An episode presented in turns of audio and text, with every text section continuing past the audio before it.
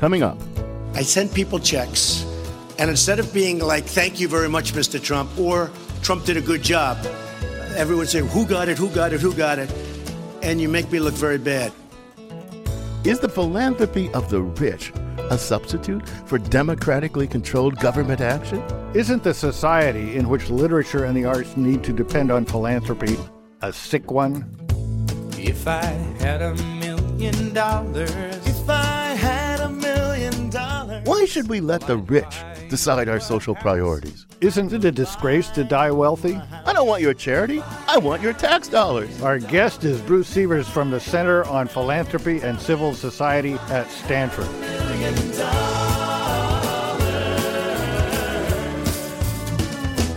I'd be rich. The philanthropy trap.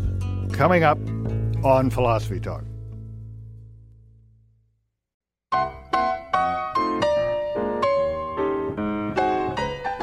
Welcome to Philosophy Talk, the program that questions everything. Except your intelligence. Bonjour, I'm John Perry, coming to you today from Paris, the City of Lights. I'm here giving some lectures about philosophy at the Institut Jean Nicole. And I'm Ken Taylor, and I'm stuck back here stateside, but in the lovely studios of K A L W, San Francisco. We're continuing conversations that began at Philosopher's Corner on the Stanford campus. That's where Ken teaches philosophy, and I did for about forty years. Now you're off globe-trotting, John. And today, mm-hmm. we're thinking about the philanthropy trap. People tend to think of philanthropy as an absolute good, but there's a downside that they seldom pay attention to. Oh, come on. Downside? What downside could there possibly be to people voluntarily giving to charitable causes? Surely that's something we ought to encourage, something we need more of, not less of.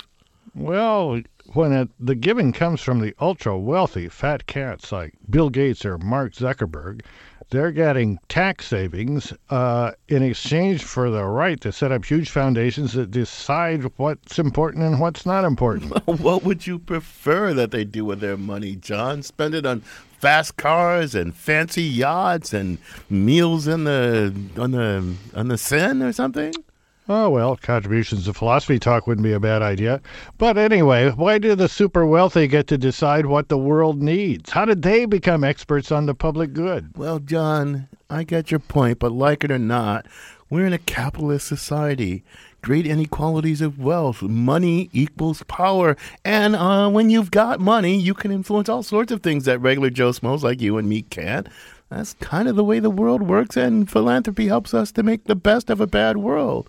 Yeah, but what you're describing is fundamentally undemocratic. The wealthy should not have a greater say in what counts as the public good or how the public policy is shaped than anyone else. You know, it may not be it may not be democratic, but given capitalism and given these great inequalities of wealth, I still want you to answer my question. Given that there are people who are super rich and we're not going to be able to make them unsuper rich, isn't it better that they donate some of their wealth rather than spend it all selfishly on themselves and their families?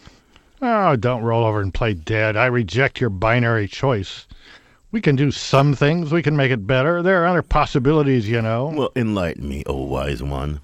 Well, how about these great tax breaks? These foundations and gifts are tax exempt. That means we pay more taxes or we get less services than we would if those guys paid taxes on these things. If they actually tax the super wealthy more, we could use that money to do good in the world as decided by the Democratic majority or the I, small d, you know, the the people. Instead of the one percent dictating what counts as the public good, it would be decided in a democratic way by all of us. Well, yeah, right. We the people. We have so much power in deciding how our taxes are actually spent. Come on, John. You're living in a dream world. Well, we've got a representative democracy. It's not perfect, but taxing the rich and pooling their money to tackle major social problems is surely a better alternative than simply letting the one percent decide what's important and what's not. Come on, I'm going to put a, I'm going to give you a real choice. Do you really think the world would be better without any charitable organizations? I mean, come on, where would we be without the Gates Foundation or the Clinton Global Initiative? They're actually doing great work in the world. They're tackling problems that governments don't seem to have the will to tackle. Well, you say governments don't have the will to tackle these problems? So they certainly often lack the money, and their efforts are obstructed at every turn by right-wing ideologues who think that if the market doesn't provide social goods, government has no business doing it either. Well, look, look, look, I'm going to grant you that the state certainly has a legitimate role in providing social goods, but unfortunately, you know, the state's not always the most efficient actor.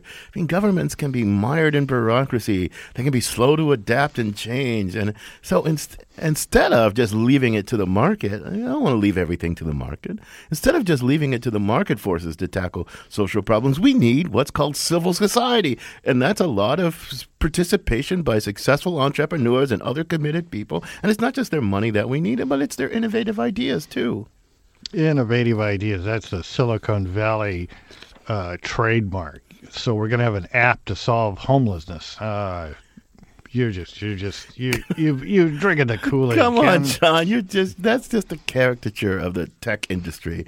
And it doesn't say anything about real philanthropy. You got to judge philanthropic efforts on a case-by-case basis. And you can't just dismiss the entire enterprise in one fell swoop.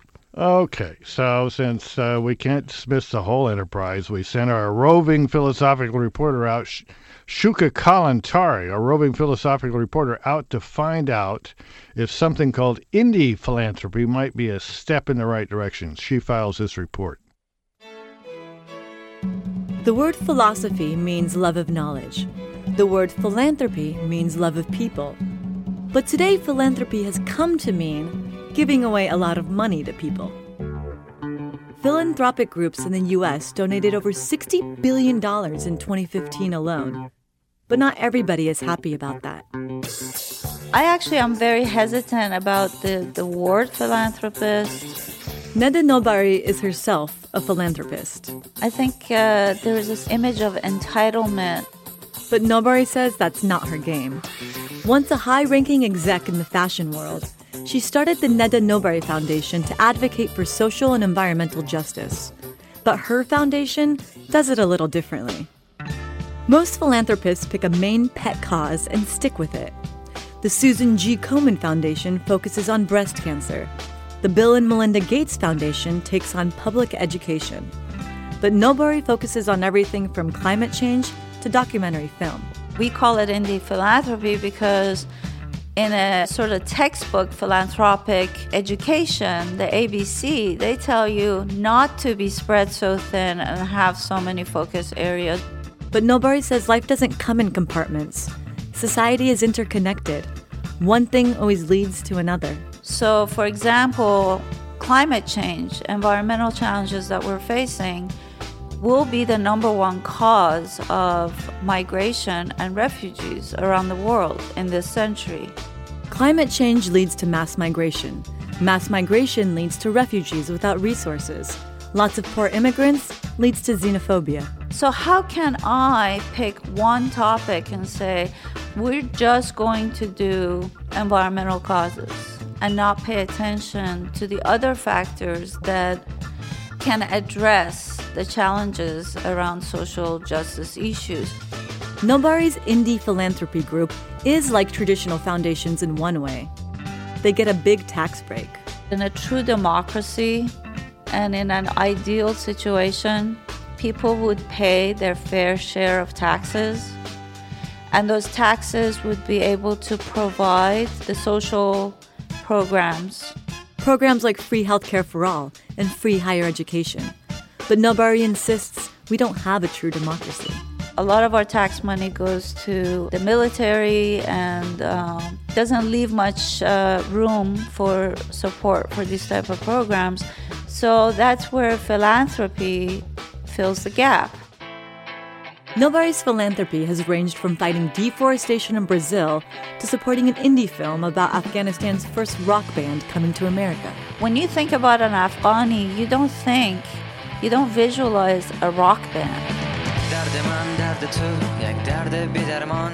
I think most people visualize a photo of some girl who has had acid sprayed on her face.